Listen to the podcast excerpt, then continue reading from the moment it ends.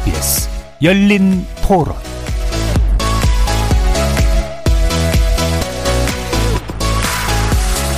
안녕하십니까. KBS 열린 토론 정준희입니다.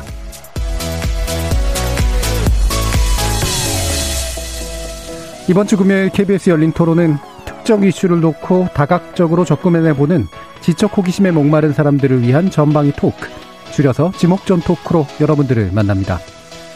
먼저 출연자 중 한 분이 주제를 골라주시는 전반부 토론에서는 코로나19 방역과 개인의 자유, 구상권과 공권력의 문제에 대해 이야기 나눠봅니다.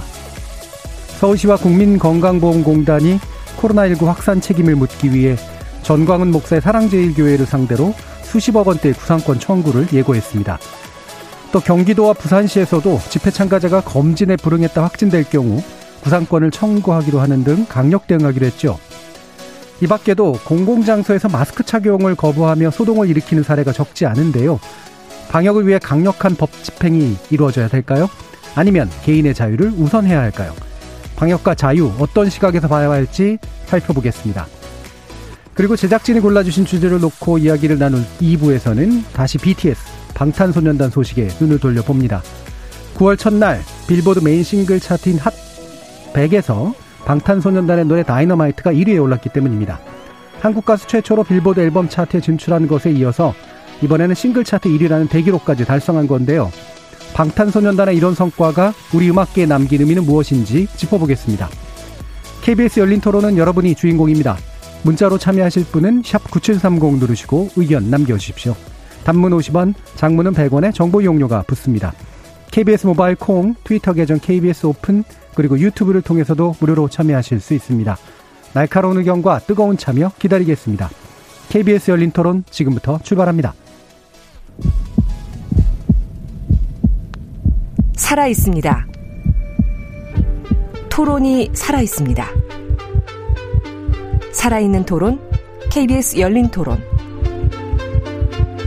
토론은 라디오가 진짜입니다. 진짜 토론, KBS 열린 토론.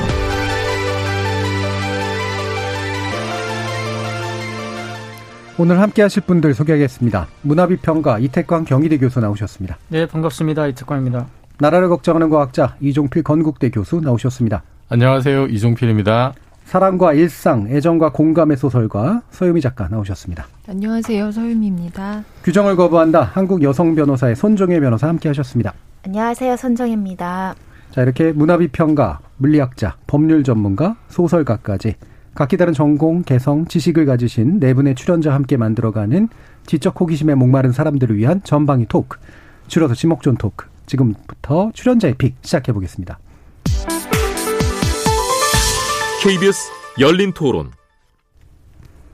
자, 코로나19와 이제 공권력의 문제 예전에도 한번 우리 어, 지목전 토크에서 다룬 적이 있었는데요. 어, 지금 또 조건은 예전하고도 약간 달라진 측면이 있어서 아마 정해주시지 않았을까 싶은데 손정혜 변호사님께서 이 주제 선택해 주셨네요. 음, 일단은 현재 뭐 4차 추경 이야기도 나오고 있고요. 뭐 선별로 재원, 재난진흥금을 지급할 것인지의 논의도 있고요. 2.5단계가 일주일 또 연장이 됐습니다. 자영업자분들 굉장히 힘든 상황에 지금 직면하고 있는데 그 와중에 이제 정광훈 목사가 퇴원을 했죠. 퇴원 이후에 어떤 이야기를 할지 굉장히 관심을 갖고 지켜봤는데 어, 오히려 이제 문재인 대통령이 사과 사죄해야 된다. 사죄하지 않으면 뭐 순교하겠다. 뭐 이런 취지의 이야기도 나와서 전혀 반성 없는 방역 업무에 대해서 방해를 인정하지 않는 모습을 보면서 과연 지금 공권력이 제대로 작동하고 있는 것인가 그리고 사랑제일교회뿐만 아니라 정강훈 목사는 이 시점에서 어떻게 이렇게 이런 태도를 보일 수 있는 것인가에 예. 대해서 생각을 해봤고요. 오늘 서울시에서 구상금 청구를 일단 5억 원을 특정해서 하겠다 이런 이야기를 했습니다. 일단 사랑제일교회 한 65억 원, 많게는 160원 가량의 손해가 발생했다라고 예. 하면서 차차차차 이 배상금을 늘려갈 가능성이 있다라고 지금 주장을 하고 있고요. 다른 지자체에서도 방역 업무에 대해서 거짓으로 보고했거나 허위 진술로 방역 업무를 방해하는 사람들에 대해서는 구상권 청구가 예정되어 있고요. 뭐 지금 대구시에서는 신천지에서 소송 진행하고 있고요. 예. 재판은 어, 신속하게 진행되고는 있지는 않지만 천억 원 규모로 알려지고 음. 있고 제주시도 마찬가지고요.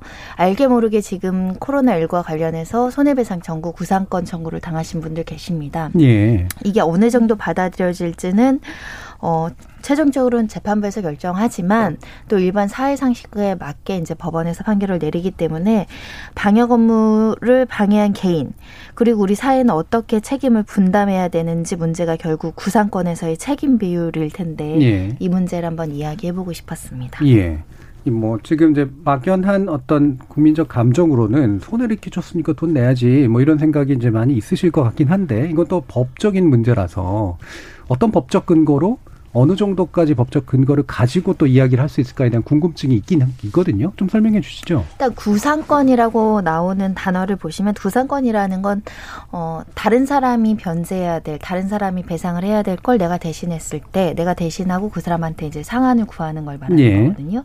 예를 들면 우리 교수님이 5천만 원 남한테 피해를 입혔는데 일단 음. 제가 먼저 갚고 5천만 원을 네 책임이니까 달라 이런 종류라고 보시면 될 것 같아서 예. 민사소송으로는 흔한 소송이에요. 음. 보험사들이 굉장히 많이 하는 소송이죠. 일단은 피해자한테 보험금을 지급하고. 주고 음. 실제 가해를 입힌 사람에게 책임 분담금을 구상 청구하는 거거든요.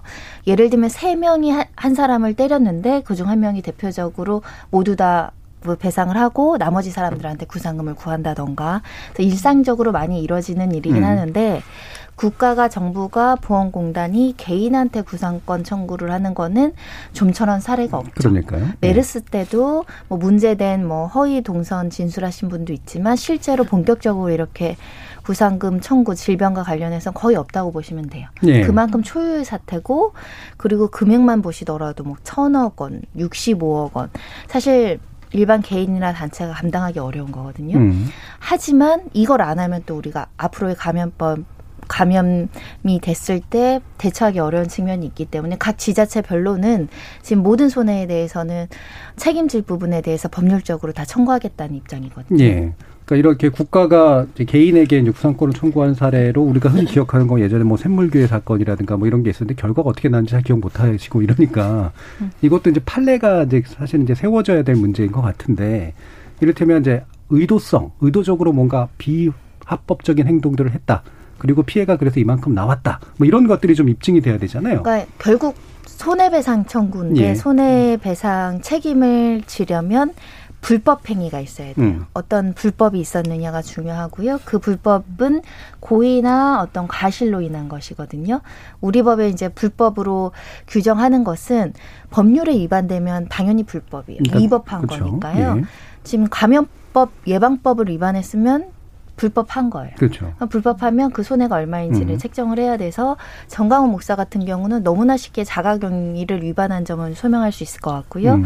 그리고 그 단체가 방역 업무 관련해서 뭐 명단이라든가 협조 안 한다던가 이런 것들도 위법한 음. 행위로 간주될 수 있어서 손해배상을 회피하기는 어려워요. 다만 예. 얼마를 배상할. 것인지의 음. 문제가 남아 있는 것이고 이 구상권 청구와 관련해서는 국민건강보험법에도 근거 규정이 있고요. 예. 민법에 기본적 규정이 있기 때문에 이를 음. 근거로 청구할 수 있다. 알겠습니다.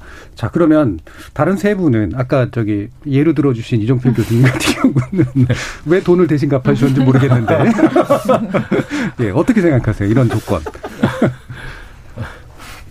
아, 대신 갚아주시면 고맙겠죠. 근데 신용을 저는- 믿고요. 고맙습니다. 근데 저는 그 사실 이제 구상권 청구나 그 특히 이제 대통령의 이제 엄정한 그 공권력 집행 이제 이런 얘기를 들을 때 예. 옛날 트라우마 때문에 그렇죠. 예. 사실은 되게 좀 섬찟섬찟하거든요. 음. 특히 이제 그 예전에 보면은 이제 이런 경우가 그 노조가 파업을 했는데 뭐 그 행위 과정에서 이렇게 그렇죠. 뭐, 예. 뭐 사업장 내 기물 음. 파손이라든지 이제 이런 게 있을 때 회사가 노조에 이제 그렇게 이제 손해배상 청구를 한다든지 해서 노조를 완전히 무력화하기 위한 수단으로 썼던 그게 예. 뭐 정확히 구상권인지 모르겠습니다만 음. 이제 그런 사, 사례들이 좀 있었고 옛날에 그 이전에는 그냥 이렇게 물리적으로 노조를 탄압을 했던 게 이제 21세기에는 그런 식으로 돈으로 이렇게 예. 그 노조를 이제 탄압을 했던 그런 기억들이 좀 남아 있어가지고 그래서 이게 이제 자칫 잘못 사용되면 굉장히 사회적 약자의 목소리를 이렇게 그 좀 억누르는 효과가 있을 수가 있는 거잖아요. 예. 그래서 그 사실은 뭐 대통령도 사실 옛날에 그런 얘기했었는데 공권력의 집행은 굉장히 신중해야 되고 음. 어 아주 좀 조심스러워야 되는 거는 이제 맞는 것 같아요. 근데 이제 지금 우리가 처하고 있는 상황은 정말 전대미문의 어떤 상황들이고 예. 한국의 그 이런 특정 종교 집단에서 또 이제 이런 사태가 나으려고 사실 예상도 못한 일이고 음. 그 어떤 고의성이라든지 적극성이라든지 이런 것도 상식을 뛰어넘는 어떤 그런 일들이 지금 벌어지고 있는 거잖아요. 예. 그래서 우리가 옛날의 경험에 비추어 가지고 옛날에 이랬으니까 이러자라고 하는 어떤 그 연속성이 많이 단절되고 있는 것 같아요. 그렇죠. 이게 그 저는 이제 그 뉴노멀에 대처하는 우리 어떤 새로운 어떤 반응 양식 중에 하나이지 않을까라는 생각이 들고 그래서 어 저는 공권력 집행이 상당히 신중하고 조심스러워야 되지만 음. 그럼에도 지금은 그 불특정 다수의 어떤 그 건강과 생명의 위협을 갖고 있는 상황이기 때문에 우리가 좀 이런 그 전례 없는 상황에 맞는 새로운 어떤 전통을 만들어 나간다, 새로운 예. 문화를 만들어 나가는 좀 계기가 돼야 되지 않느냐 그런 음. 어떤 사회적 합의를 새로 좀 시도하는 어떤 그런 계기가 되지 않느냐 예. 생각합니다. 그러니까 실제로 그 손해배상, 그러니까 구상권 청구에 얼마만큼 액수가 나오든 간에 중요한 거는 지금 같은 특별한 조건에서 이제 우리 사회가 어떤 식으로 공적인 음, 대응을 해야 되는가 그리고 어떤 것들이 행해져서는 안 되는가에 대한 나름의 기준을 세우는 그런 작업이 될 것 같다라는 점에서 뭐 충분히 동의할 수 있을 것 같은데 서현미 작가님은 어떠세요? 네, 지금 사실 어, 보통 그 사람들 일상이 굉장히 무너진 상태잖아요. 그렇죠? 사람들이 가지고 있는 좀 분노나 무기력도 되게 좀 심화된 상태고 실제로 코로나 바이러스에서 완치된 분들 후기도 나오는데 음. 생각보다 이게 후유증이 너무 심해서 어 그냥 단순하게 넘어갈 게 아니다라고 하면서 사람들이 이제 사실 바이러스 자체에 대한 공포 자체도 조금 더 높아졌고 어 또 코로나 이전으로 돌아갈 수 없을 거라는 어떤 그런 괴로움 막 벌써 향수병에 시달리는 분들이 네. 많단 말이에요. 이런 상태에서 지금 방역 수칙을 어기는 행동을 계속 이제 하고 뭐 사실은 이거는 어떤 수칙이나 법도 그렇지만 심정적으로 사람들이 굉장히 괘씸죄랄까요? 예. 굉장히 힘들어하는 어떤 것들 상태에서 이게 이제 감염병이기 때문에 좀 방역 수칙을 어기는 행동을 하면 안 된다는 경각심을 음. 좀줄 필요가 있다는 생각이 들어요. 예. 확실히 이제 경각식 고치라고 하는 측면에서 필요성에 대해서 얘기해 주셨네요. 어, 이태강 교수님은 어떤 입장이세요? 그럼 다 이제 말씀하시기로 이게 전대미문이다. 우리가 한 번도 들어본 적이 없는 그런 사태인 거는 맞는 것 같고요. 그래서 기존에 있던 어떤 가치들이나 이런 것들을 이제 제고해야 되는 그런 것들은 뭐좀 이따가 이제 또 이야기를 할 것 같고 사실 제가 좀 하도 궁금해가지고 이 바이러스가 도대체 왜 이러는지 궁금해가지고 예, 제가 좀왜 물어봤어요. 그러니까 이것저것에다가 예. 감염병 전문가들에게 메일도 좀 보내보고 예. 그런데 이제 이게 바이러스가 지금 상당히 변종이 많이 생겨가지고 어 뭐라고 이야기하냐 그러면 어 그 이 돌연변이를 바이러스가 하, 하면 거기서 살아남는 놈만 살아남는다 그러더라고요. 예. 다 살아남는 게 아니라 변종을 다 한다고 해가지고 그 인마들이 굉장히 강하다 이거예요 지금. 그런데 그 네. 강한 게 뭐냐면 치사율이 강한 게 아니라 감염력이 강하다고 예, 전파. 그러더라고요. 음. 그 치사율은 약하대요. 그 초창기 우한에서 발병한 거에 비한다면 굉장히 약해졌다고 그러더라고요. 근데 약하기 때문에 감염이 마- 잘 되는 거죠. 근데 감염력은 거의 정말 역대 어떤 그 바이러스보다도 감염력이 강하다고 그러더라고요. 예. 그러니까 말 그대로 그냥 같은 공간에 밀집된 공간에 몇 초만 있어도 엘리베이터에서 살짝 스쳐도 감염이 된다는 거죠. 역대 이런 어떤 바이러스는 없었다고 굉장히 그분은 어떤 분은 굉장히 즐거워하시더라고요. 그러니까 굉장히 뭐 이건 좀 새로운 누구랑 현상이니까. 예. 학문적으로 어떻게, 즐겁다는 어, 얘기죠. 생물이 어떻게 이렇게 될 수 있느냐. 뭐 바이러스는 예. 사실 생물도 아니지만 그분은 이제 과학적 호기심에서 정말 이거는 정말 놀라운 거다. 근데 이게 이제 그냥 바이러스 혼자 진화한 게 아니라 인간과의 관계에서 예. 진화한 거기 때문에 인간이라는 어떤 환경이 이제 자연에 어떤 영향을 주는지 이런 거는 여러 가지 과학적인 주제들을 준다고 되게 그렇게 말씀하시더라고요. 그러니까 물론 뭐 이게 뭐 좋다는 뜻이 아니라 이게 과학적인 어떤 호기심에서 보면 굉장히 어, 예. 놀라운 어떤 그런 사건이라고 이제 생각하시는 것 같고요. 근데 거기서 그 중에 한 분이 저한테 해주신 말이 굉장히 좀 귀에 와닿았는데 왠지 이런 식의 어, 감염을 차단해야 되냐면 그러니까 이게 치사율이 낮다고 이제 미국에서 알려져 가지고 많은 사람들이 막 나가서 놀고 그렇죠. 예. 지금도 또 지금 대학이 개강을 했는데 막 학생들이 파티를 하고 있대요. 예. 우리 젊은이들은 안 걸린다 그러면서. 근데 그게 굉장히 위험한 일이라는 거죠. 뭐냐 그러면 그것이 걸려가지고 그, 그 개체, 그 개인에게는 피해를 적게 줄지는 모르겠지만 음. 어떤 사람에 따라 이것도 말 그대로 case by case래요. 그러니까 어떤 사람 은 심하게 할 것, 어떤 사람 은 그렇죠. 심하게 안 할 수 있답니다. 근데 문제는 아프면 어쨌든 병원에 가야 되잖아요. 예. 국가 시스템을 마비시킨다는 거예요. 실질적으로 말한다면. 그러니까 이게 이 바이러스의 가장 그러니까 위험한 점이라고 그러더라고요. 이게 뭐 걸리면 우리가 막 죽고 이렇게 후유증이 심하고 이런 것도 있겠지만 실질적으로 누구든지 아프면 이게 일반 감기보다 심하기 때문에 어떻게든 병원에는 가야 된다는 거예요. 음. 그 지금 제가 영국 같은 경우는 보니까 병원에 아예 갈 수가 없어요. 병원이 다 마비돼 가지고. 네. 그래서 집에서 그 NHS 그 help 뭐 desk인가 뭐 그게 있어 가지고 우리 지금 전화를 합니다. 전화를 네. 하면은 증상을 이야기하면 이런 거 같으니까 이 약을 먹어봐라, 저 약을 먹어라 이렇게 이야기하는데요. 네. 병원에도 못 가는 거예요, 그러니까 말 그대로 그냥 의료 시스템이 붕괴한 거죠. 그러니까 우리도 그렇게 되어버리면 우리는 영국에 비하면 훨씬 더 인구 밀집이 높고 더 큰 사고로 번질 수가 있는 거죠. 그러니까 많은 분들이 지금 그 정관 목사님도 보면은 아 이거 뭐 별거 아니다라고 계속 그렇게 말씀하시고 계시고 또 뭐 몇몇 유튜브들도 나오셔가지고 지금 뭐 별거 아니라고 이렇게 말씀하시고 계신데 별게 아닌 게 아닌 거죠. 그러니까 그 별게 아닌 치사율, 치사율이 어떻게 보면 다른 바이러스보다 약할지 모르겠지만 그럼에도 불구하고 이게 걸리면 병원에 가야 되기 때문에 네. 심각한 피해를 미칠 수가 있는 거죠. 시스템 자체가 정지해버리면 말 그대로 진짜 병원에 가서 우리가 치료를 받아야 되는 분들이 계시잖아요. 음. 그러니까 말, 뭐, 말기암 환자부터 시작해가 그렇죠. 수많은 환자들이 계신데 또는 뭐 응급실에도 가야 되고 그런데 그런 분들이 어마어마한 피해를 입게 되는 거죠. 그래서 이런 관점에서 조금 접근을 해서 어, 이게 뭐 징벌적인 어쨌든 이런 걸 떠나가지고 제가 볼 때는 그분들이 어느 정도 책임의식을 느꼈다는 생각이 들고 네. 그런 관점에서 뭔가 이제 법 집행을 했을 때 어, 여러 가지 어떤 그런 새로운 어떤 규범들이 생길 수 있지 않을까 이런 생각을 좀 하게 됩니다. 예. 이게 이제 가볍게 그냥 앓고 끝나는 정도로 되는 게 아니라 의료 시스템에 상당한 부담을 주는 게 너무나 명백해져 있어서 그래서 가, 누군가를 감염시키게 되는 행동이 사회적인 책임이 되는 그렇죠. 상황. 적어도 뭐 손가락질을 받고 이런 건 아니겠지만 이 부분에 있어서의 문제가 결국은 현재 우리가 경각심을 고취하고 사회적으로 좀 뭔가 대응을 해야 되는 그런 상태를 만든 게 아니냐라는 그런 말씀이셨어요. 자, 그러면 손중기 변호사님이 보시기에 이게 지금 뭐 이런 문제뿐만 아니라 뭐 가짜 뉴스에 관련해서도 그렇고 어쨌든 방역에 뭔가 어, 위험을 끼치는 그런 식의 행동들에 대해서 상당히 강한 공적 법 집행을 요구하는 목소리가 이제 높아지고 있는 조건인 건 맞잖아요. 그러니까 보통의 보수라는 것은 법치주의를 예. 강조하죠. 법치주의의 핵심은 규범력이 작동을 해야 되거든요. 법이 이렇다. 그럼 법을 지킨다. 그게 우리 사회를 지탱하는 근원적인 힘이다라는 게 보수의 이제 가치인데 문제는 이런 지금 보수 단체들이 뭐 오늘인가요? 정은경 본부장을 살인죄로 뭐 고발을 네, 한다고 하고, 네. 그러니까 우리가 어떤 위기 상황에서 굉장히 그래도 일사불란하게 국민들이 많이 어 그 질서를 지켜 오셨죠. 딸 이렇게 하십시오 하면 따라왔거든요. 예. 사실은 2.5단계를 하면서 지금 막 집회 시위를 해야 되고 저항해야 될 분들은 자영업자분들이에요. 사실상 2주가 문을 닫으니까. 근데 이분들도 사회 필요성이 있다고 하고 공익적 목적이 있다고 하니 9시에 문 닫으시거든요. 예. 근데 이런 규범력이 지금 작동하지 않는 단체가 종교 단체라는 것이 좀 의아한 측면이 있고 음. 특히 공권력이 굉장히 무력화되어 있다. 아직도 많은 통계들이 그거와 다르다는 걸 알려줘도 도 조작되어 있다.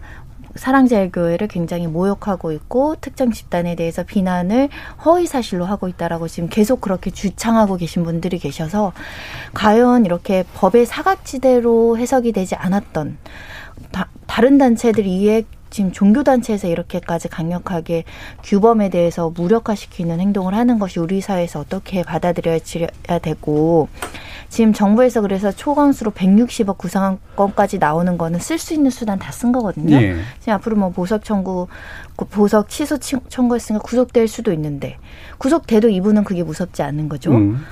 그리고 지금 몇, 뭐 몇십억 구상권을 청구하겠다고 하는데도 이분들은 전혀 규범에 따라오지 않아요. 예. 그, 그 다음 단계가 사실은 없잖아요. 음.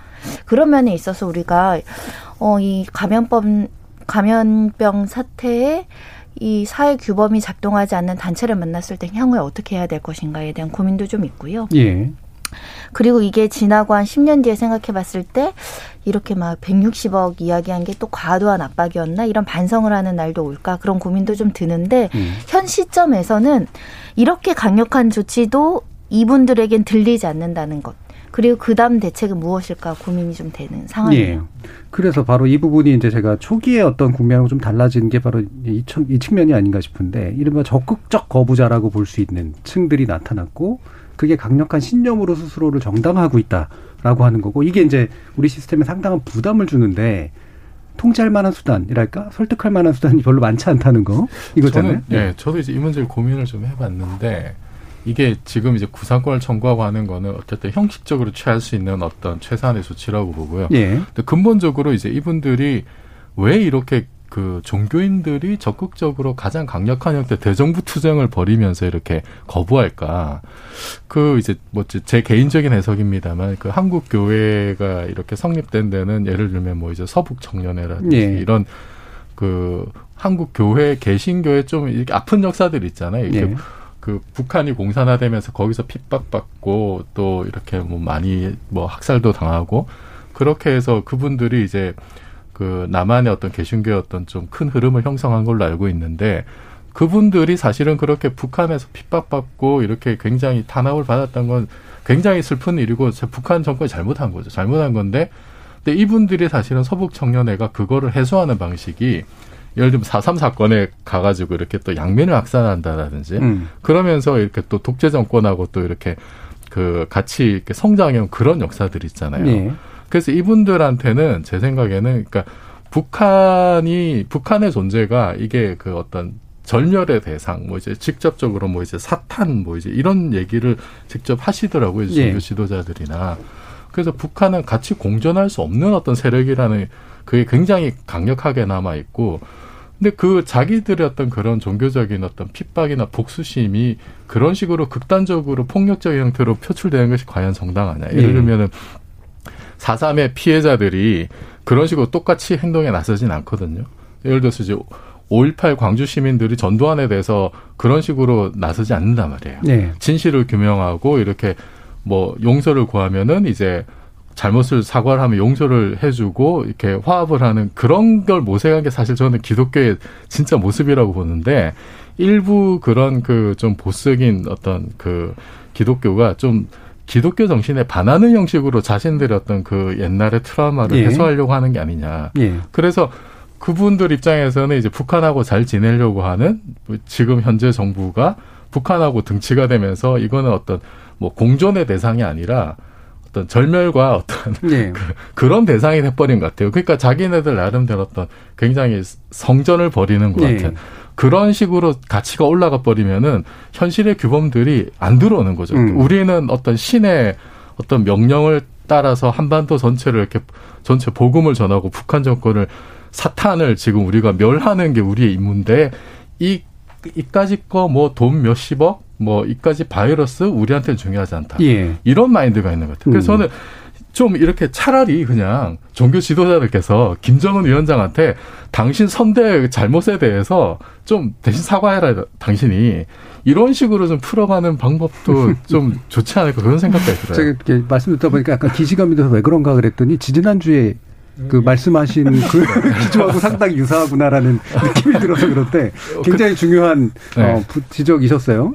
그래서 이 부분이 그러니까 지금 그 이정필 교수님이 제기하신 부분을 약간 다르게 제가 좀 틀어보면 또 손종희 변호사님이 아까 얘기하신 거랑 그러니까 원래 이제 보수 이념 안에는 사실은 약간 두개 상반된 요소들이 좀 들어 있잖아요. 하나는 법 엄정한 법 집행을 강조하는 거.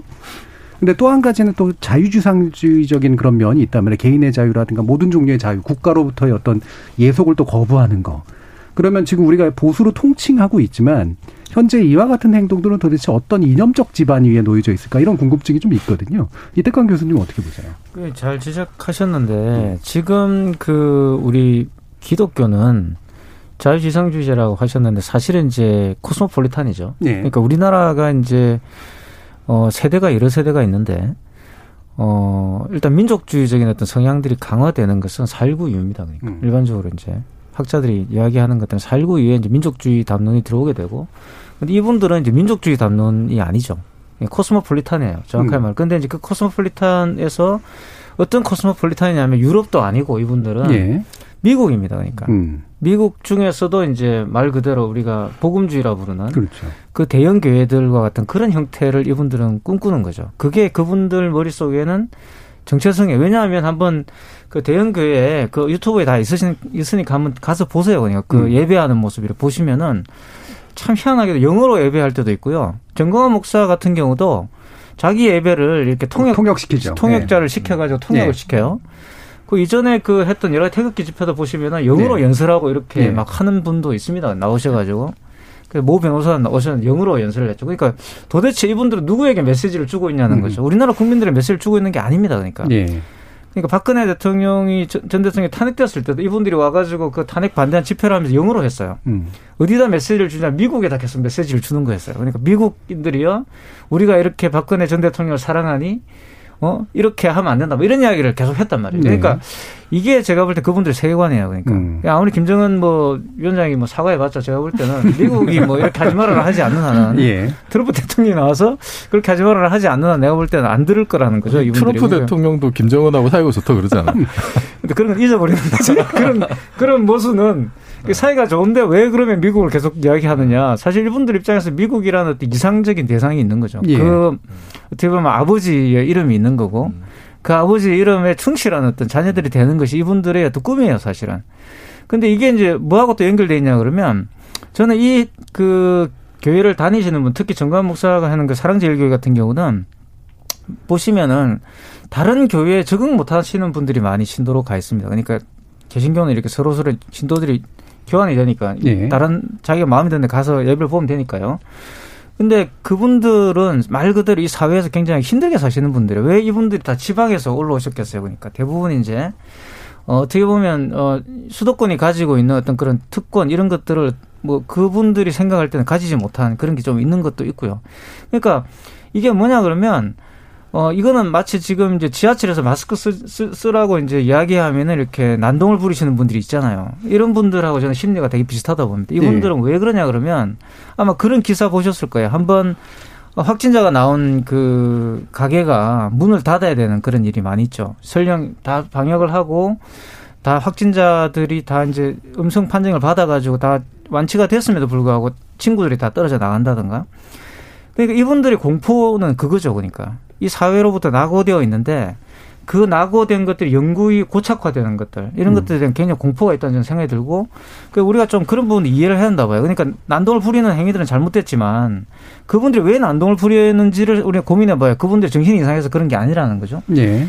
그러니까 거기에서 찍혀서 말 그대로 내가 환자 병자로 찍히게 되면 이분들은 말 그대로 이제 그런 나락으로 떨어질지도 모른다는 공포가 있는 거예요. 그리고 실질적으로 또 그런 일이 일어나고 있기 때문에 이분들 입장에서 그럴 수가 있습니다. 그러니까 그래서 그런 것들을 조금 이해를 해야 될 필요가 있는 것 같고 저는 가장 문제는 정관 목사처럼 이런 그 공포를 이용하는 네. 사람들이라고 저는 봐요. 그러니까 진짜 저는 정강 목사 같은 사람이 반공주의자인지도 잘 모르겠어요. 그러니까 음. 반공 공산주의를 잘 알고 있는지도 잘 모르겠고 이분이 그러니까 그런 분위기는 계속 이분이 계속 사용, 사용하 는 말이 순교라는 말을 사용하잖아요, 그죠? 예. 순교. 그 아까 전에 이정표 교수님 말씀하셨던 본인의 어떤 그런 공허함들이 있기 그러니까 쉽게 말하면 내용이 없잖아요. 그러니까 반공이라 하지만 반공이 내용이 없고 반공 활용주의 뭐 이렇죠. 지금 말 그대로 실용주의잖아요. 예. 그걸 이용해서 뭐 내 부동산을 지키겠다 이런 음. 거기 때문에 그런 것을 은폐할 수 있는 그 뭔가 필요하거든요. 상징적인 어떤 깃발이 필요한데 그게 바로 순교예요. 계속 순교를 이야기하고 있고 그래서 그런 부분들이 조금 굉장히 복잡하게 고착돼 있다. 이런 이런 것들이 그래서 그걸 사실 풀어야 되는데 이걸 다시 또 돌아가면 정치가 이걸 못 풀고 있기 때문에 예, 예. 이런 문제가 저는 발생하고 있다고 보고 음. 그러니까 정치가 이런 문제를 풀어서 이런 분들의 어떤 그런 공포나 이런 것들을 안정시켜 줄 필요가 있는 거죠. 그게 음. 저는 굉장히 중요하다 보고 사실 이거는 뭐 민주당보다는 통합당이 이제 해줬어야 되는 부분이죠. 통합당이 예. 조금 이런 부분들을 이분들을 잘 미무했어야 되는데 음. 이제 통합당조차도 그렇지 않으니까 이분들은 사실 버려진 거나 마찬가지잖아요. 음, 그러니까. 지금 이제 국민의힘으로 또 바로 며칠 전에 바꿔, 바꿔주신. 자, 근데 그래서 이 저, 저 중요한 지적인 것 같아요. 그러니까 이런 이분들의 정서를 이해할 필요는 분명히 있는 것 같고 그 안에는 불만과 공포가 동시에 내재돼 있으니까. 근데 이 불만과 공포를 활용하는 상층의 세력들이 있는데 이제 이 부분들은 또 분야, 분리해서 이제 바라봐야 되는 그런 측면이 있잖아요. 서현미 작가님은 이런 상황 어떻게 보세요? 네, 지금 나온 얘기들 보면서 저도 음. 그 이분들이 갖는 게 아까 그 순교 뭐 두려워하지 않는다. 음. 이분들은 나라가 공산화되고 있다라는 거가 코로나 바이러스보다 훨씬 두려운 상태거든요. 그렇죠. 래서 예, 지금 예. 계속 그 어르신들 막 속이고 안 갔다 왔는데 갔다 와, 예. 와서 사실은 확진되고 이런 상황에서도 자녀들이 이제 왜 예를 들면 이렇게 속이냐 이러면 안 되지 않냐라고 하면 이분들은 뭐냐면 뭐 잘못하고 이런 어떤 그런 선상에서 벗어나서 너네가 너무 불쌍하다. 뭐 이런 음. 카톡들이 이제 오고 가는 게 이제 계속 올라오더라고요. 그래서 이런 것들을 보면서 제가 요즘 느끼는 건 아 정말 바이러스 굉장히 무섭지만 바이러스보다 이 분열되어 가는 것 방금 이제 그런 사람들 이상한 사람들이 아니고 이해해야 된다라고 말씀하셨는데 이제 우리가 이해를 하기가 너무 좀 약간 버거운 상태로 가고 있는 것 같아서 예. 이제 사람들이 이해를 막 포기하기 시작하고 이제 정말 이렇게 이렇게 긋는 거죠 선을 예. 이 상태가 지금 같이 온 것 같아요 저희한테 음. 정말 실질적인 바이러스와 심리적인 분열과 그 단절 예. 그래서 이걸 정말 어떻게 풀어가야 될지 음. 굉장히 어려운 것 같아요 10월 달에 또 개천절에 맞아요 집회 신고하시고 또 구국의 일념으로 나오셔서 그 네. 공산화되는 걸 막겠다고 이제 또 시위를 하신다고 하니까 문제는 저희가 코로나19와 관련해서 뭐 여러 가지 법률로 집행을 한다 그러면 대부분은 수긍을 했죠. 법에 근거가 있고 코로나19는 너무 시급하고 사람의 생명이 문제가 달려서 근데 그것을 똑같은 업무 처리로 해왔는데 어, 신천지 때는 그나마 지금 생각해보면 목소리가 작은데 지금 아예 교회 탄압으로 이제 종교를 탄압하는 굉장히 좀 악의 어떤 무리처럼 그 표상화해서 이걸 대척화 시켜 버리니까요. 예. 그리고 그거에 동조하는 사람들이 또 늘고 있거든요. 없을 것 같지만 계속 저렇게 강경한 목소리가 나오니까 어 실제로 뭔가 문재인 정권이 코로나19를 정치적으로 이용하는 것 같다. 음. 그래서 그 반대 세력이 늘어나고 있고 그럼 만약에 연말에 또다시 3차 대유행이 터졌는데 계속 집회는 나오시고 계속 통제 불능 상태에 빠지면 우리가 교회를 해체할 수는 없거든요. 예. 그 상황을 우리가 어떻게 방지할 것인가에 대한 고민도 같이 해야 되지 않을까. 예. 그래서 같이 또 좀 얘기해 주셨으면 하는 게 손변호사님께서 그러니까 이번에 보니까 10개 정도 시위에서 이제 4개 재판부 8개는 이제 불허하고 두 한 개 재판부에서 이제 두 개는 허용한 게 굉장히 중요한 촉발점이 됐잖아요. 나름대로 물론 법적 판단들이 있었을 거라고 보는데 비슷한 시기에 이제 이렇게 다른 재판부마다 다른 판결이 나온 근거는 뭘까요? 일단 판사마다 그 재량의 범위나 본인이 예. 가지고 있는 철학과 그 생각이 다를 수 있다라는 점이 명확하게 드러난다고 그렇죠. 보시면 될 것 같고 그 판사님의 결정문을 읽어보면 집회를 연다고 해서 이 코로나19가 확 확산될 거라고 단언할 수 없다. 음. 사실 그 시점에서 보면 단언할 수 없죠. 가능성이 열려 있을 뿐이지 단언할 수 없고 기존에 작게 작게 작게 계속 집회를 해왔거든요. 광화문 가보시면 알겠지만 예. 그 광화문 집회들을 계속 열어왔지만 그렇게 대규모 확산은 없지 않았느냐. 서울시에서 집회 금지를 통과할 때는 전면 금지보다는 예를 들면 뭐 인원수를 제한한다던가 그렇죠. 거리 제한을 한다던가 여러 가지 조건을 부과할 수 있음에도 불구하고 전면 금지는 어, 집회 시위 자유를 보장하라는 헌법 취지에 어- 어긋난다. 음. 사실 논리적으로 보면 굉장히 완벽하고 헌법 취지에 입각해요. 근데 다만 실제 벌어진 상황은 너무나 많은 사람이 왔고 그 신청한 두 개의 단체는 얼마 안 됐거든요. 예. 근데 엄청 많은 사람이 왔고 질서 유지 전혀 안 됐고 실제로 대규모 확산이 오다 보니까 아 판사님께서 오판하셨다. 그 당시 예견될 수 있는 상황에서 음. 너무나 그 개인의 자유를 중시하고 코로나 19의 이제 방역에 대해서는 좀 소홀했던 거 아니냐. 그래서 이제 법원으로서는 굉장히 치욕적인데 법원 행정처가 설명을 했죠. 법과 양심에 따른 판단이었다. 예. 사과는 할 수 없죠. 법원은 사과를 좀처럼하지 못하는 조직이죠. 곳일 수밖에 예. 없기 때문에. 근데 법원 행정처가 어떤 코멘트를 했다는 거는 아마 굉장히 그 판사님 한 3일 잠 못 잠 주무셨을 것 같아요. 음. 그러면 이제 요번에 10월 3일 집회 신고된 거에 대해서는 어떤 뭔가 이게 어쨌든 금지할 거고 또 이제 판결로 이제 가게 될 텐데 이게 이제 기존 상황은 좀 다른 상황이잖아요.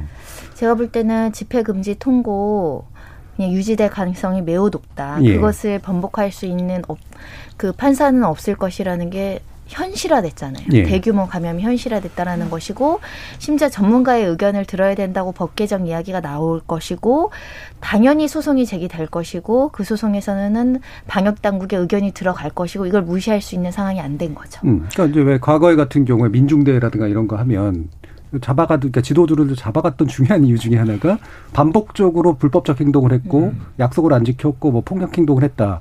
따라서 이런 식의 이제 하는 것들이 많았잖아요. 만약에 예외적으로 허용을 한다면 이 판사님의 오류는 전 그거라고 봐요. 음. 집회를 할수 있게 하자. 저도 그 취지에는 동감하거든요. 음. 그럼 부가 조건을 했었어야 돼요. 인원 확실히 지킬 것. 그렇죠. 인원을 지키지 않으면 바로 해산 통과하는 거죠. 음. 질서 유지와 관련해서 1미터 거리두기 조건 지킬 것. 그러면 사실은 대규모 감염 상태를 좀 막았을 수도 있는데 그런 조건들이 부과될 겁니다. 앞으로 집회가 되면. 음. 자, 그럼 이종필 교수님. 그러니까 아까 이제 그, 음, 그 집단의 어떤 정서라든가 뭐 이런 부분 얘기를 해줬으니까. 근데 우리만의 문제가 아니라 미국이나 뭐 독일이나 유럽 같은 데는 역시 이제 적극적 마스크 거부자부터 해가지고 다양한 종류의 거부자들이 이제 나오잖아요. 어, 이게 이제 동일한 맥락이라고 보세요? 아니면 뭔가 약간 개별적으로 좀 다르다고 생각하세요? 그 개별적으로 조금 다른 것 같아요. 음. 미국 같은 경우는 특히 그 대통령부터 사실은 그 과학적인 팩트 자체를 굉장히 이렇게 좀 이렇게 거부를 해왔던 예, 어, 적극적 어, 거부자죠. 네. 예. 적극적으로 거부를 해왔었죠. 다른 모든 이슈들에 예. 대해서도 예. 그것이 굉장히 안 좋은 메시지를 계속 많이 줬던 것 같고요. 음. 어. 그 독일 같은 경우도 이제 그 우리랑 비슷하게 최근에 이제 우파들의 대규모 집회가 있었는데 그거를 또 뭐 허용을 한 거 가지고 우리랑 꽤 예. 유사한 예. 상황이 나왔었는데 어 글쎄 그거는 또 이제 뭐 종교적인 어떤 이유는 아니었던 것 같고 그 유럽이 처해 있는 여러 가지 상황들 그 속에서 독일이 이렇게 다른 유럽 못 사는 나라들의 음. 그런 고통까지 우리가 왜 다 감당해야 되느냐라는 어떤 그런 사회 경제적인 불만이 더 큰 요인이지 않았을까. 그렇죠. 과거에 또 그런 불만이 네, 네 있었으니까. 네, 네, 네. 예. 그런 거랑 이제 또 그런 상황이 되면은 이제 그 극우파들이 이렇게 좀 이렇게 또 설칠 수 있는 공간들이 음. 생기잖아요. 저는 어 그렇게 조금 이제 그 나라마다 조금씩은 다른 것 같고 우리나라 같은 경우는 저는 좀 아쉬운 게 이제 그 자기와 이제 생각이 다른 정파가 정권을 잡았을 때 그 정권이 실패하길 바라는 마음들이 있어요. 예. 그래서 이제 뭐 legacy 미디어들은 이제 실패한 증거들을 수집해서 기사를 내기도 합니다. 음. 근데 그 단계를 넘어가면 어떻게 되냐면은 아예 기사를 조작하는 단계가 돼요. 실제로 이제 그런 현상들을 지금 우리 보고 있습니다. 음.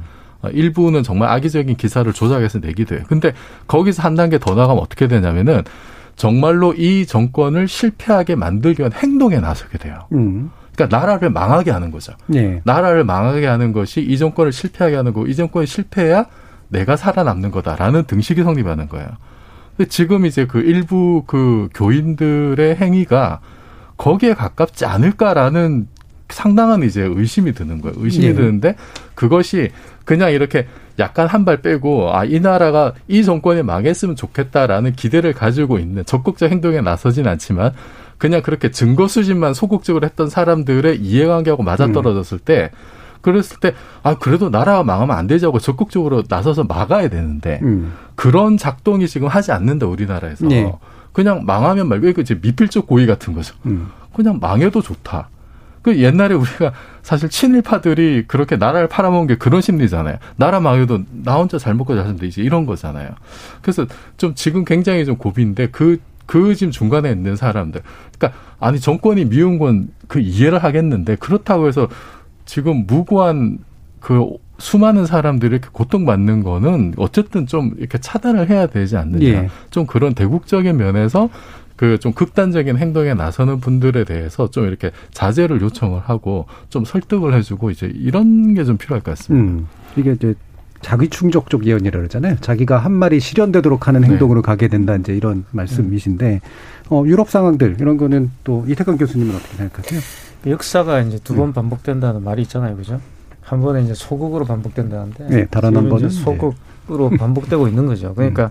이게 다 이제 민주주의가 발전을 했기 때문에 음. 생기고 있는 것이고 저는 이 팬데믹 상황이라는 거는 기존에 있던 어떤 그런 프라이버시라든가 또는 말씀하셨던 그런 사법 집행이라든가 또는 여러 가지 이제 국가와 관련된 생각들을 제고하게 만드는 상황이라 봐요. 네, 그렇죠. 그러니까 유럽 같은 경우도 사실 그 메르켈 총리가 마스크 안 쓰면 벌금 물리겠다 하니까 그걸 가지고 시위를 했잖아요. 그것도 사실은 어떻게 보면 민주주의지만 음.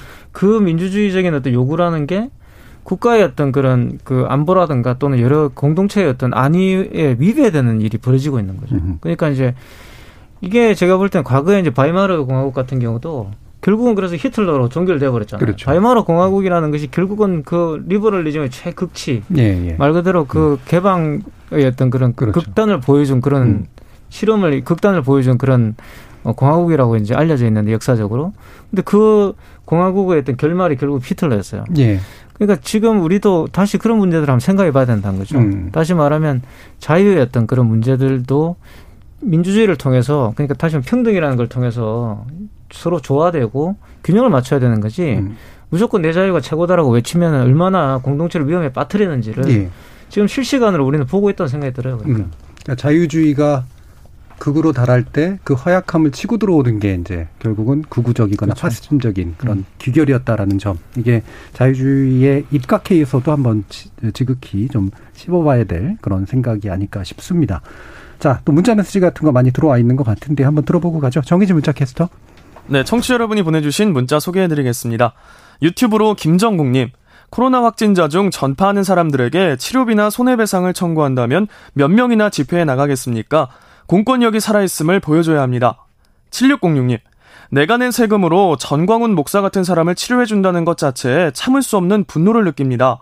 치료비와 피해에 대한 강력한 구상권을 청구하고 건강보험 대상에서도 배제해야 한다고 봅니다. 이종님, 구상권이 발동된다고 해도 손해배상을 하려는 생각이 전혀 없습니다. 문제가 되는 이들은 종교인도, 기독교인도 아니라고 생각합니다.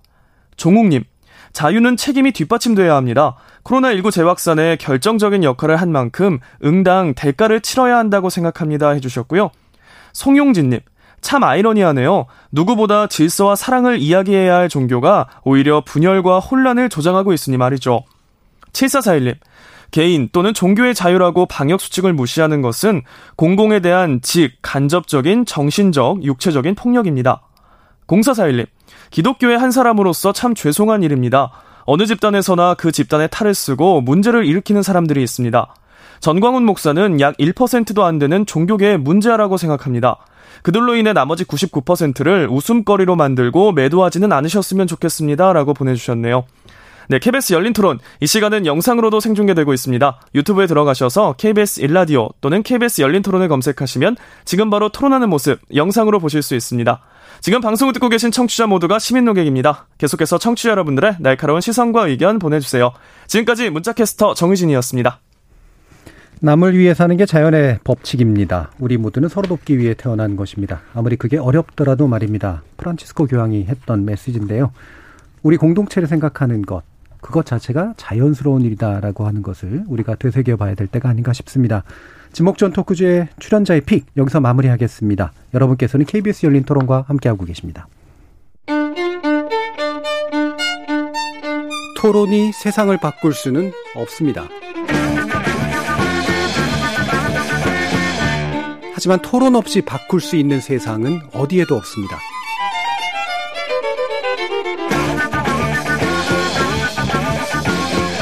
세상의 선한 변화를 갈망하는 당신.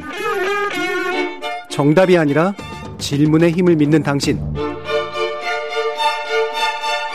우리 KBS 열린 토론에서 만납시다.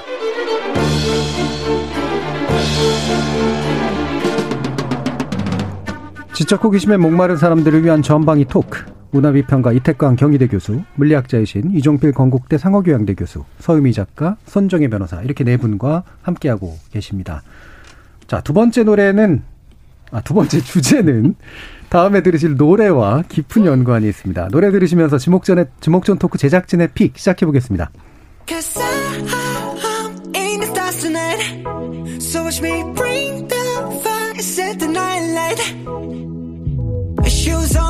Up in the morning, cup of milk, let's rock and roll. Kink out, kick the drum, rolling on like a rolling stone. 예, 제가 마음속에 생각이 있다 보니까 스포를 시켜버렸는데요. 예, 다이너마이트 들으셨죠? 어, 이거 이제 들어보신 적이 있냐라고 여쭈려고 그랬더니 아까 듣고 계신 모습을 봤습니다. 손정혜 변호사님. 뮤직비디오를 사실은 오늘 처음 봤어요. 예. 그래서 가- 어, 일단은 소감 말씀드리면 예. 어, 감미롭다, 달콤하다. 음. 그리고 코로나19가 생각나는 뮤직비디오인 게 등장인물이 굉장히 적더라고요. 자세히 보시면 야. 캠핑카도 등장하고 아예 사람 밀접, 밀집 이거 다 피한 뮤직비디오였다라는 생각이 예. 들고요. 2미터 거리 유지하던가요? 멤버들끼리는 뮤지가 안 되는데 주변에 예. 사람이 없어서 혼자 놀기에 진수도 가능한 아하. 뮤직비디오였고요. 일단은 화면도 너무 예뻤고 멜로디도 굉장히 잘 들리는 좋은 곡이어서 지금 이런 기쁜 소식을 가 져온 게 아닌가 합니다. 예. 서유미 작가님은 네. 어떻게 평가하세요? 아, 이 코로나 바이러스 한복판에서 예. 이런 소식을 저는 어- 뭐가 생각났냐면 IMF 때 음. 사람들이 그 박찬호 선수 메이저리그에서 박찬호 하는 거 선수. 보면서 굉장히 예. 기뻐했었던 기억이 나요. 예. 저는 그때 이제 막 사회 초년생이었는데 1층에 큰 화면 가면 그거 보면서 막 너무너무 그리고 또 올라가서 이렇게 머리 싸매고 이랬던 예. 지금 우리에게 그런 그 뮤직비디오 보면 정말 그 중간에 다이너마이트 하면서 색깔이 팡팡 터지는데 음흠. 그렇게 좀 축포를 쏘아 올리는 소식이었으면 좋겠다는 생각이 들어요. 예, 많은 분들한테 이제 위로를 음, 주는 네. 그리고 뭔가 이렇게 밝은 분위기로 만들어주는 이제 그런 느낌에 대해서 좋은 평가해 주셨네요. 어, 이종필 교수님은 평상시 많이 들으세요? BTS? 전 사실 이제 의무감에 이렇게- 들으세요? 네. 네. 왜냐하면은 사람들이 이제 왜, 왜 이렇게 BTS에 열광할까? 예, 예. 이게 사실 제 저도 이제 나이가 있고 음. 그래서 뭐 아이돌 그룹은 잘 모르고 예. 그러거든요. 그 뭐 댄스 뮤직 이런 것도 사실은 잘 귀에 잘 그렇죠. 들어오지도 않고 트로트와 아이돌 사이에 낀 세대잖아요. 네. 그렇죠? 예.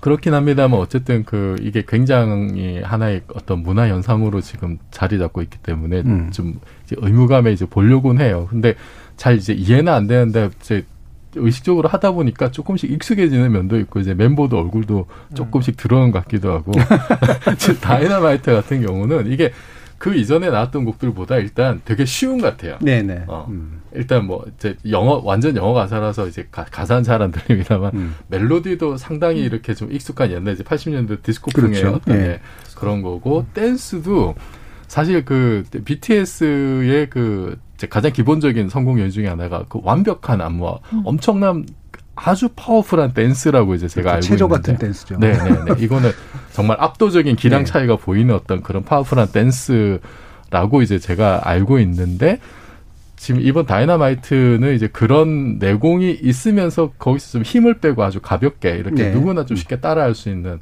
그런 안무라는 거죠. 어, 너무 예전에 비해서 서민 작가님 너무 크게 웃으셨어요.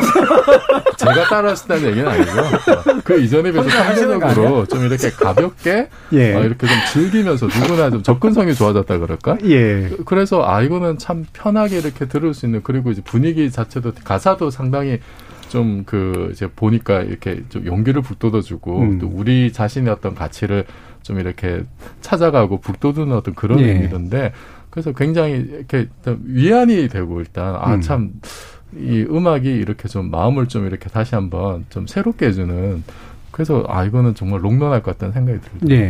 예. 서민 작가님 너무 네. 크게 웃으셔서 아니. 이종필 교수님이 원래 얼굴이 약간 검으시잖아요. 검불 꺼지셨어요 지금. 아, 누구나 쉽게 해서 너무 깜짝 놀랐 아, 근데 춤이 쉬워졌다는 말씀을 하시는 것 같아요. 맞아요. 근데. 저도. 그 디스코풍이라고 예. 하는 우리가 디스코에서 아는 음. 안무가 되게 많이 그렇죠. 반복되고 예. 그리고 노래도 후크송인데 네. 그 후크가 정말 확 꽂혀서 음. 저도 사실 아미도 아니고 멤버 얼굴을 또잘 모르고 노래를 모르는데 소식 듣고 이제 딱 들었는데 입에서 계속 맴돌더라고요. 가- 음. 그 멜로디가 그래서 아 정말 롱런하겠다는 말씀 딱 이해가 됐어요. 옛날에 어디선가 들어본 듯한 맞아요. 그런 익숙한 네. 어떤 네. 기시감도 그러니까 많은 뭐 외국인한테 그렇고 한국인한테도 그렇고 세대를 좀 거슬러서도 어, 상당 부분 이제 딱 익숙하게 네. 두고 들어오는 그런 느낌이 확실히 좀 있죠. 네. 이특강 교수님. 그 이번 보면서 이제 아 상당히 그 고민을 많이 했구나 생각을 좀 했어요. 예. 왜냐하면 이제 BTS가 지금까지 어, 상당히 정말 놀라운 성취를 했는데 아, 많은 지적들이 이제 히트곡이 음. 정확하게 없다. 이제 이런 음. 그 문제점들이 있었죠. 약점들이 있었거든요. 근데 그걸 보완하기 위해서 아주 고심을 해가지고. 회심의 어떤 역작을 내놨다는 생각이 들고 굉장히 성공했죠. 그 이제 그 전략이 굉장히 성공해가지고 어쨌든 다이너마이트가 이제 계속 이렇게 빌보드 차트에 랭크가 된다면 뭐 이제 강남 스타일처럼 뭔가 이렇게 BTS를 대표하는 곡으로 음. 자리를 잡을 수 있지 않을까 생각이 들었고요. 그러니까 BTS가 지금까지 이제 가지고 있던 그런 여러 가지 어, 성공이나 이런 것들을 좀 폄하하는 그런 시선들도 많이 있거든요. 네. 특히 이제 미국 내에 그렇죠. 평론가들 내에서는 어, BTS가 팬심이다. 그냥 팬덤으로 그냥 여기까지 왔다. 뭐 이런 식의 어떤 이야기를 많이 했는데 그런 문제들을 정면 돌파하겠다는 의지가 이 노래에 좀 들어있다는 생각이 들었고 그러다 보니까 약간 또 이제 그 이 BTS 팬들은 약간 이 씁쓸한 네. 이제 그런 음. 그 표정을 많이 짓더라고요. 그러니까 이제 아틀란틱에 보면 그 굉장히 뭐 유명한 이제 저널이잖아요. 매거진인데 거기에 이제 어떤 평론가도 이제 그렇게 썼어요. 이분도 막 내가 볼 때 암인 것 같은데 음. 어 굉장히 그 미국의 어떤 그 연예 산업이 문제가 있다. 엔터테인먼트 산업이 왜 이 BTS로 하여금 영어로 노래를 부르게 하느냐. 예. 어? 이분은 오히려 영어로 노래를 불렀다는 것 자체가 이제 굉장히 불만이더라고요. 음. 그러니까 불만이고 그게 미국 엔터테인 그 엔터테인먼트 산업의 어떤 폐쇄성을 보여준다. 예. 왜 외국 노래를 왜 수용하지 못하느냐 뭐 이런 식의 이야기들. 그래서 이런 그 평론이나 이런 걸 보시면은 BTS가 미국 내 시장 내에서 어떤 위치를 가지고 있는지가 너무나 잘 드러난다 봐요. 음. 그래서 그런 어떤 마이너 감성과 또 BTS가 가지고 있는 어떤 그런 말씀하셨던 것처럼 굉장히 강력한 어, 성실함이 있죠, 그죠? 그리고 또 팬덤이라고 하는 미국 내에서는 정말 보기 힘든 전 세계적인 어떤 팬덤을 가지고서 시장을 압박하던 그런 음. 밴드의 어떤 중심에 있었잖아요, 이 사람이. 그 또 또 한 가지 그 이 서양 그 엔터테인먼트 사회에 그 엔터, 엔터테인먼트 산업에서의 굉장히 그 딜레마가 뭐냐 그러면 이 90년대 이후에 그래요. 한 번도 boy band가 이렇게 성공한 적이 별로 없어요. 그러니까. 90년대 잘 이후로. 보시면은 음. 뭐 웨스트라이프 이런 게 있지만 예. 대부분 보면 boy band는 성공을 못 합니다. 그러니까 그러니까 남자는 대부분. 아주 가창력이 뛰어나다 이런 게 아니면 안 돼요. 어쨌든 걸그룹의 시대였어요. 음. 근데 걸그룹의 시대를 꺾은 거죠. 그러니까 음. BTS가 나옴으로써 이게 저는 굉장히 큰 의미가 있다고 보고 그런 측면에서 그 미국 엔터테인먼트라는 어떤 그런 관점에서 봤을 때 BTS가 어쨌든 여기에서 이룩한 이 성과는 팬 지금까지 팬덤으로 이렇게 본인들이 성취해 왔다라고 생각하는 그런 선입견을 깨기 위한 그런 노력이었고 거기 어느 정도 성공했다는 생각이 들어요. 예. 그 방금 그 얘기를 해주셔서, 그러니까 제 그 아는 그 미, 미국 학생인데 음. BTS가 좋아서 스스로 아미고 그래서 한국으로 유학을 온 친구가 있어요. 음, 대학원 맞죠. 유학을 온 친구가 음. 있는데 어 자기네들이 이제 미국에서 이제 어떤 그 어떻게 이제 취급받는가 그랬을 때 Koreaboo라는 표현을 쓰더라고요. 예. 사실 유럽도 마찬가지예요. 예. 그래서 한국의 거를 좋아하는 약간 오타쿠 같은 애들 뭐 이런 정도의 이제 의미라고 볼 수가 있는데 요번에 이제 보니까 미국 포브스가 이 시점에서 방탄소년단이 전 세계에서 가장 위대한 아티스트 중 하나임을 부정하는 건 일부러 자신의 무지를 드러나는 행위다. 라고 이제 얘기할 정도로 이제는 주류의 어떤 위치에 올라간 거는 확실한 것 같아요.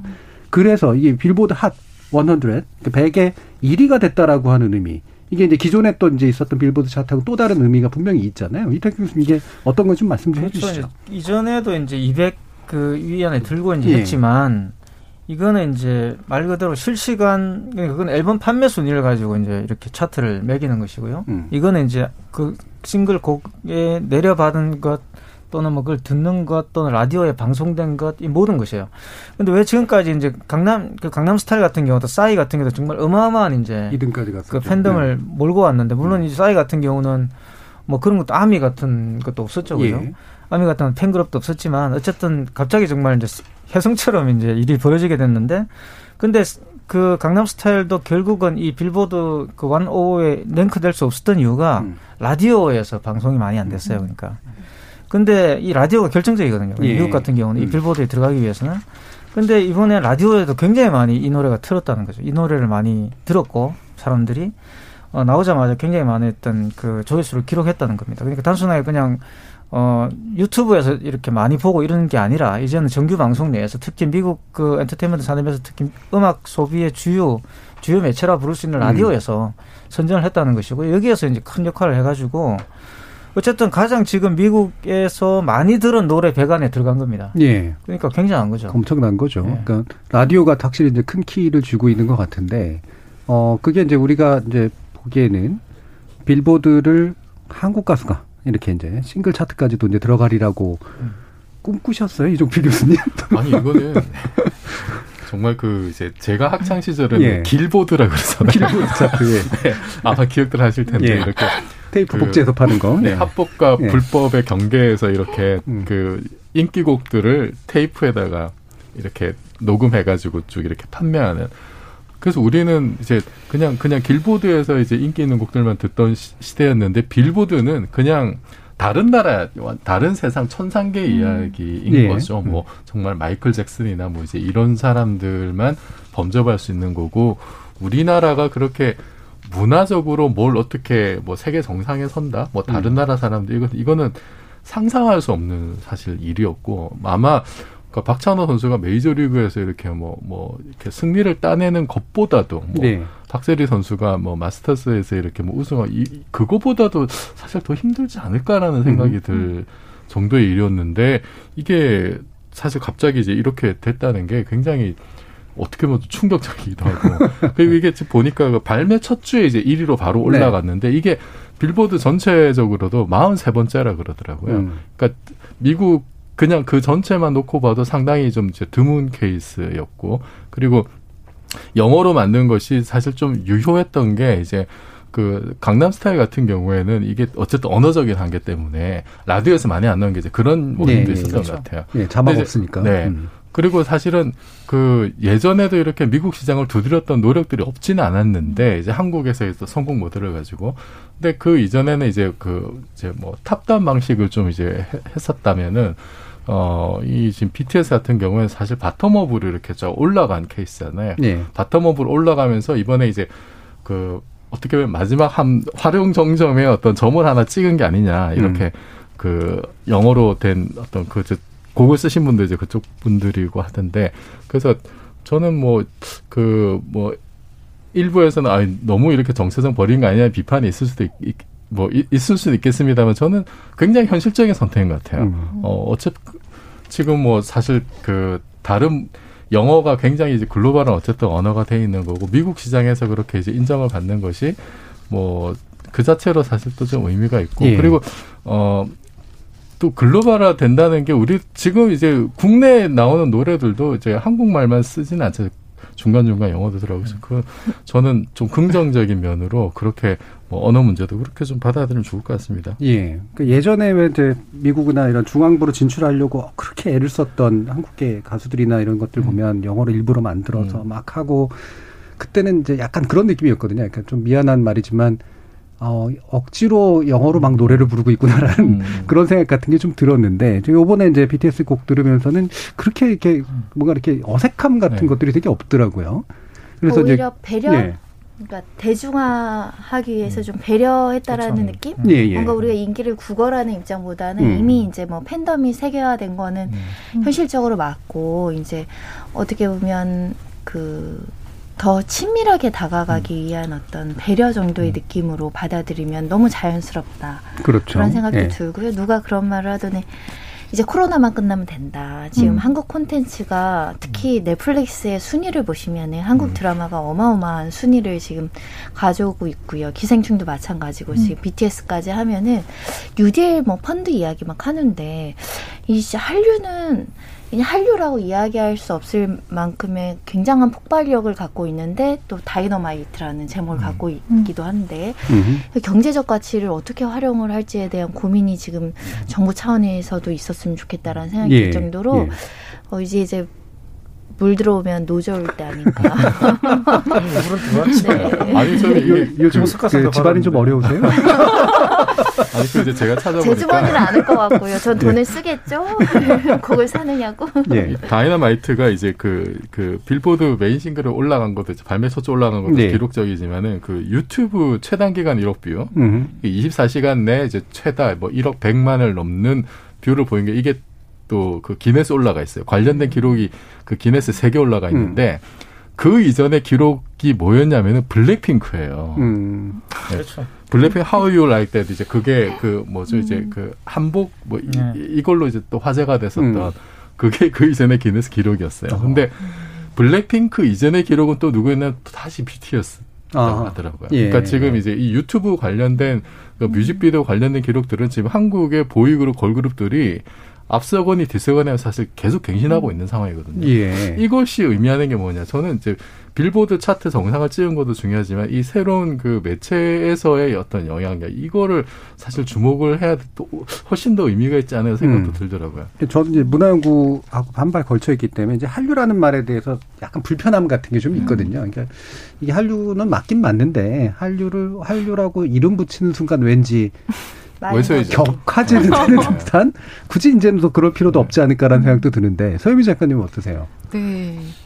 저도 그 영어로 한 거에 대해서 그 네. 아미 분들은 그런 얘기를 하도 이제 한국말로 안 만들면 어떡하지라는 음. 걱정을 하더라고요. 근데 이번에는 딱 그 목적 자체가 코로나19로 어려움을 겪는 전 세계에 메시지를 주고 싶었다라고 해서 아마 그렇게 하지 않았나 싶었고 사실은 BTS 곡이 아니라고 하고 들었으면 몰랐을 것 같아요. 그냥 네. 외국 밴드의 곡이었다고 생각을 했을 것 같은데 사실 기생충이 막 아카데미에서 그 시상식에서 상 타면서 코로나가 사실 시작이 됐거든요. 그 기쁨을 그렇죠. 사실 예, 그렇죠. 예, 많이 느끼지를 못하고 그때 예, 그래서 사실은 뭐. 예, 음. 오찬하고서 요막 음. 굉장히 이제 그런데 사실 굉장히 그것도 너무 초현실적이고 개연성이 없, 쉽다라고 느껴지는 서사였는데 지금 BTS 1위도 사실은 너무나 음. 놀라운 일인 것 같아요. 근데 이제는 약간 아까 한류 말씀하셨는데 우리가 한류라고 할 때 느끼는 약간의 뭔가 되게 왜소한 느낌이 음. 이제는 아 우리가 좀 좋다라고 생각하는 거를 하면 그냥 함께 좋아할 수 있다라는 자신감이 좀 생기는 것 같아요. 어떤 분야에서든. 그래서 문화적으로 좀 이제 뭐 사대주의나 이런 것들이 아니라 그냥 우리가 좋아하고 우리 듣기에 좋으면 우리가 보기에 아름다운 거 하면 그냥 누구나 좋아할 수 있겠다. 이게 예. 저는 굉장히 커진 것 같아요. 예. 아까 손주기 변호사님이 이제 물 들어올 때 노줘야 된다 그랬는데 사실 그쪽에 계신 분들은 정부가 뭐 하려고 하는 걸 되게 좀 무서워하거든요. 가만히 예. 그렇지 않습니까? 교수님? 그러니까 이제 뭘 K를 자꾸 갖다 붙이고 이러면 일단 격이 떨어지죠. 그러니까 이제 그걸 좀안 붙였으면 좋겠고 그 한식 이런 것도 저는 좀 웃기다고 봐요. 음. 무슨 한식이에요, 그죠? 그 사실 음식이든 문화든 그런 고유성이라는 걸 주장하는 순간 굉장히 촌스러워지죠. 그게 왜 그러냐 그러면 문화라는 게 사실은 오리진이라는 것 자체가 없어요. 그러니까 그렇죠. 보시면은 있는. 음. 역설적으로 말하면 저스틴 비버가 여러 명 생긴 거잖아요, 그죠? 그렇죠. 그 저스틴 비버도 사실은 아시안들을 대상으로 삼아가지고 예. 아시안 시장을 공략하면서 왜냐하면 미국 내에 있던 아시안들이 이전에는 대부분 자- 백인 문화와 자기들 동일시했거든요. 근데 Asian들이 흑인들 흑인 문화들하고 또 히스패닉 문화하고 동일시하기 또 어려워요. 왜냐하면 너무 강한 sexual code들이 많이 들어있고 말 그대로 이 우리 그 Asian들의 특징은 Asian 가정의 특징들은 대부분 교육, 가정 교육 이런 네. 거잖아요. tiger mom이라는 말도 있듯이 말 그대로 치맛바람으로 유명한 민족이잖아요. 그러니까 우리나라만 그런 게 아니라 다른 나라들도 그렇습니다. 미국 Asian 내에서. mom들이 그렇죠. 그러니까 아이들을 이렇게 곱게 키우는데 여기에 sexual code를 집어넣을 수는 없다는 거예요. 그러니까 네. 그런 노래를 막 부르고 이렇게 하기는 굉장히 부담스럽죠. 그리고 실질적으로 또 문화적 백그라운드가 대부분 Asian들은 그런 전통을 중시하고 이런 가족 중심의 문화가 있기 때문에 함께 이렇게 아버지하고 엄마하고 어울려서 노래를 부를 수 있는 게 별로 없단 말이에요. 미국 팝송 중에서는 그거를 파고 들어간 거거든요. 그걸 파고 들어가서 이 굉장히 sexual code가 없어요. 우리나라 그 말 그대로 우리나라 음, 노래들의 특징들을 잘 들어보시면은 감정을 노래하긴 노래하지만 그게 그런 강력한 sexual code가 주로 없죠. 대부분 뭐 sisterhood라든가 brotherhood 같은 게 있어요. 예. 형제라든가 뭐 음. 우정이라든가 또는 내가 열심히 할 거야 뭐 이런 것들이 많이 들어있거든요. 그러니까 10대들을 위한 지금 10대들의 어떤 문화가 부재했던 그런 서양 사회에 우리가 준 거란 말입니다. 그 우리의 문화들을 이제 주게 되는 거고 한국 문화가 그러한 아시아에서 보세요. 일본은 너무 매니아적이고 음. 오타쿠들이나 즐길 수 있는 거 제가 뭐 10대 때 굉장히 좋아했지만 사실 그거를 모든 분들이 다 그런 음악을 예. 즐기게 한다는 게 굉장히 어렵잖아요. 근데 그렇다고 해서 중국이나 또 저기 뭐 다른 어 아시아 지역에 있는 인도 문화 이런 데는 사실 너무 또 이제 그렇게 자기들의 지역색이 강하잖아요. 그렇죠. 근데 한국 문화만 사실 어떻게 보면 지역색이 약한 거거든요. 음. 우리들은 그게 섞여 가지고 그러니까 K-팝이 아니라 우리야말로 어떻게 보면 팝의 정신을 가장 잘 구현하고 있는 음악일 가능성이 커요. 그러니까 예. 예. 저도 이제. 그 좀 비슷하게 생각하는 게 음. 싸이가 등장해서 인기를 끌 때는 약간의 그 오리엔탈리즘이 많이 섞여 있었거든요. 그러니까 코믹하고 좀 웃기고 음. 좀 이제 미국에서 못 보던 이제 한국에서만 볼 수 있는 뭔가 좀 이제 말 그대로 로컬한 예. 그런 식으로 좀 많이 본 것 같고 그 이후에 이렇게 다른 이제 아이돌 그룹들을 봤을 때 그 이제 미국이나 다른 데서 좀 이렇게 약간 그 폄하하면서 했던 얘기들이 좀, 좀 공장에서 찍어낸 것 같다는 이제 얘기를 많이 했죠. 그러니까 뭐 노래를 좀 하고 이렇게 춤을 추는 것이 그냥 뭔가 좀 어디서 흉내 낸 것 같은 네. 어떤 어떤 그 어떤 originality가 좀 이제 없어 보인다는 이제 이런 느낌을 준 것 같아요. 그런데 이제 BTS는 그거를 뛰어넘은 거죠. 뛰어넘은 것이 왜 가능했냐면은 뭐 기본적인 퍼포먼스도 잘하지만은 그 어떤 메시지. 그러니까 우리가 이제 그 문화의 어떤 가치를 낳기 시작했다 생각을 해요. 근데 그 가치라고 하는 것이 그냥 동양의 어떤 로컬한 오리엔탈리즘에 머무는 것이 아니라 지금 전 세계가 겪고 있는 어떤 공통의 문제에 대한 어떤 우리의 어떤 그 경험들과 어- 거기서 비롯된 가치들이 많이 이제 투영된 게 아니냐. 음. 그러니까 그 BTS가 그렇게 성공의 반열에 오를 수 있었던 거는 그 멤버들이 직접 작사 작곡하면서 자기네들 스토리를 풀어나가면서 엄청난 아미를 만들었던 거잖아요. 네. 근데 그 내용들을 보면 사실 우리가 몇 년 전까지 이제 헬조선 못 살겠다. 음. 뭐 지금도 사실 극복이 많이 안 되고 있습니다만 그 과정에서 우리가 이제 헬조선의 어떤 어려운 시기들을 겪어 나오면서 우리한테 쌓여있던 여러 가지 어떤 뭐 정서들 극복의 방안들 뭐 촛불 시위도 마찬가지고 그런 어떤 정서들이 이제 BTS를 통해서 그런 문화적으로 이렇게 좀 그 터져 나온 것들이 아닌가. 예. 그리고 이것이 그 지금 전 세계적으로 힘들 때 좀 어떤 보편적인 요소들을 터치한 게 아니냐. 예. 어, 그런 면에서 좀 상당히 그, 어, 우리도 이제는 그, 그냥 상품이나 기계를 만드는 게 아니라 정말로 이제 가치 있는 무언가를 만드는 시대로 접어들었다는 생각이 음. 들어요. 그러니까 보편적인 걸 무조건 쫓아한다거나 뭐 제대로 카피해낸다 뭐 이런 게 아니라 보편적인 걸 자기 것으로 만드는 이제 네. 그런 방식의 단계에 이제 와서 생기는 어떤 장점 이런 것들이라고 말할 수가 있겠는데 뭐 문화연구나 이런 데서도 이제 사실은 보편적이라고 얘기되는 문화가 바로 혼종적인 문화고 그래서 가장 잘 혼종성을 만들어내는 게 제일 중요하다. 근데 이게 한국의 현재 문화가 대중문화가 이제 그런 것들을 되게 잘하는 그런 상태에 와 있다. 또 이렇게 얘기하기도 좀비물을 하죠. 가져와가지고 예. 이 장르를 만들었잖아요. 음. 저는 한국 영화에 지금 굉장히 그 어, 앞으로도 굉장히 이렇게 성장할 그 장르가 좀비물이라 봐요. 예. 좀비물을 좀비 그러면 이제 한국 영화가 떠오르는 거예요. 근데 그렇죠. 과거에 좀비 그러면 음. 미국 영화였잖아요. 음. 근데 그걸 가져와서 굉장히 한국적인 킹덤 같은 음. 작품들도 그렇고 좀비물을 한국적인 어떤 그런 걸 만들어냈죠. 음. 그런 것들이 굉장히 좀 서비 작가님은 이제 BTS 요번에 다이너마이트나 이런 네. 가사들 보시면서는 또 어떤 생각 하셨어요? 어, 네. 저는 가사 당연히 귀에 안 들려갖고 찾아서 예. 이렇게 짚어봤는데, 어, 가사가 정말 그, 전 다이너마이트 들었을 때 처음에 그런 가사일 거라 생각을 못했는데, 음. 뭐가 터지긴 하지만 음. 뭐가 터지는 걸까 그랬는데, 가사 보면, 오늘 밤 난 별들 속에 있으니까 내가 불꽃을 가져와 이 밤을 빛내는 걸 지켜봐. 어, 음. 이건 소녀들이 다 죽죠. 이거는 다 죽이겠다는 거예요. 그래서 막 중간에 인생은 꿀처럼 달콤해. 예. 그 지금 너무 힘든데 사실 인생은 아까 그 이제 뮤직비디오 얘기하셨는데 음. 세트에서 철저하게 굉장히 필터를 예쁘게 껴서 음. 우리 사는 게 굉장히 좀 황폐한데 여기 꿈속 같은 음. 어, 그런 어떤 그 데이, 데이트하는 장면 같은 거 막 보여주면서 그러면서 나는 다이아몬드 음. 뭐 내가 반짝이는 걸 알잖아 그러면서 나는 다 이너마이트처럼 불태울 거야 음. 뭐 이런 것 그래서 지금 우리가 힘든데 지나고 사실 우리 안에는 굉장히 아름다운 어떤 것들이 있어라고 해서 사람들 많이 특히 이제 어린 친구들 사실 우리가 이제 코로나에 대해서 얘기를 하면서 되게 많이 배제되는 게 젊고 어린 학생들이거든요. 이 친구들이 가지고 있는 이 눌려 있는 어디 가서 전혀 말할 수 없고 소통할 수 없는 이 순간을 이렇게 위로하는 게 있어서 음. 가사 너무 좋았던 것 같아요. 손정혜 소녀님도 그러셨던가요? 어, 가사를 해석해 주시니까 더 이 곡이 짜릿하고 어, 우리 코로나19 시대에 사실은 지금 우울증 이야기 막 나오고 있잖아요. 예. 이럴 때 이제 공유되는 가사, 이 가사 하나만으로도 위안 되고 따뜻한 감정이 생길 수 있게 하는 게 BTS의 매력이 아닐까라는 생각이 들고 제가 과거에 조금 속상한 일은 우리나라에서 최고의 탑 배우들이 할리우드 가면 음. 정말 개런티를 못 받는 게 너무 속상했어요. 네, 네. 그러니까 한국 시장에서 작은 개런티를 받으니까 거기서도 그게 맞춰진다는 얘기를 들어서 음. 이제 한국이라서 이렇게 낮은 걸로 시작하는 게 아니라 한국이 기준이 되는 음. BTS가 기준이 되는 그런 문화적 현상과 유지를 보고 싶은 마음이죠. 음. 이정규 교수님. 예, 그 저는 그 지금 이제 그 뭐죠? 병역 사실 예, 또 예. 논란이 좀 예. 있잖아요. 어, 그, 제 개인적, 제가 이제 그 사실 병역 혜택을 좀 받은 사람이라서, 예. 연구원으로. 네, 예. 네, 네. 전문 연구용으로 음. 혜택을 받았는데, 그 이번 기회에 좀 이렇게 그좀 모병제로 가는 사실 저는 과도기라고 보고, 그리고 음. 이제 그 양심적 병역 거부에 대한 대체 복무 얘기도 하고 있잖아요. 음. 좀 그런 면에서 전향적으로 좀 고민을 하는 것도 좋지 않을까. 음. 뭐 다른 식으로 국가에 봉사할 수 있는 길들로 찾아보는 게 좋지 않을까 생각이 좀 듭니다. 예. 그러니까 BTS의 병역 가지고 또 얘기하면 또 여러 가지 견해들이 네. 있긴 있는데 좀 약간 호시절이 있었는데 그 얘기가 잘 될수 있는. 근데 네. 지금이 또 약간은 그 얘기까지 하기가 약간 이제 애매한 네, 상황이 네. 왔지만 말씀처럼 음. BTS의 선한 영향이 네. 우리 사회 군 제도에도 어, 영향을 좀 줄 수 있는 그런 계기가 됐으면 좋겠다는 마음도 듭니다. KBS 열린 토론 격주 금요일 지적 호기심에 목마른 사람들을 위한 전방위 토크 줄여서 지목전 토크로 청취자 여러분을 만나고 있는데요. 오늘 네 분의 전문가와 함께 코로나 문제 그리고 방탄소년단 이슈를 다뤄봤습니다. 함께 해 주신 이태강 교수님, 이종필 교수님, 서유미 작가님, 손종희 변호사님 네 분 모두 수고하셨습니다. 감사합니다. 감사합니다. 저는 다음 주 월요일 저녁 7시 20분에 다시 찾아뵙겠습니다. 지금까지 KBS 열린 토론 정준이었습니다.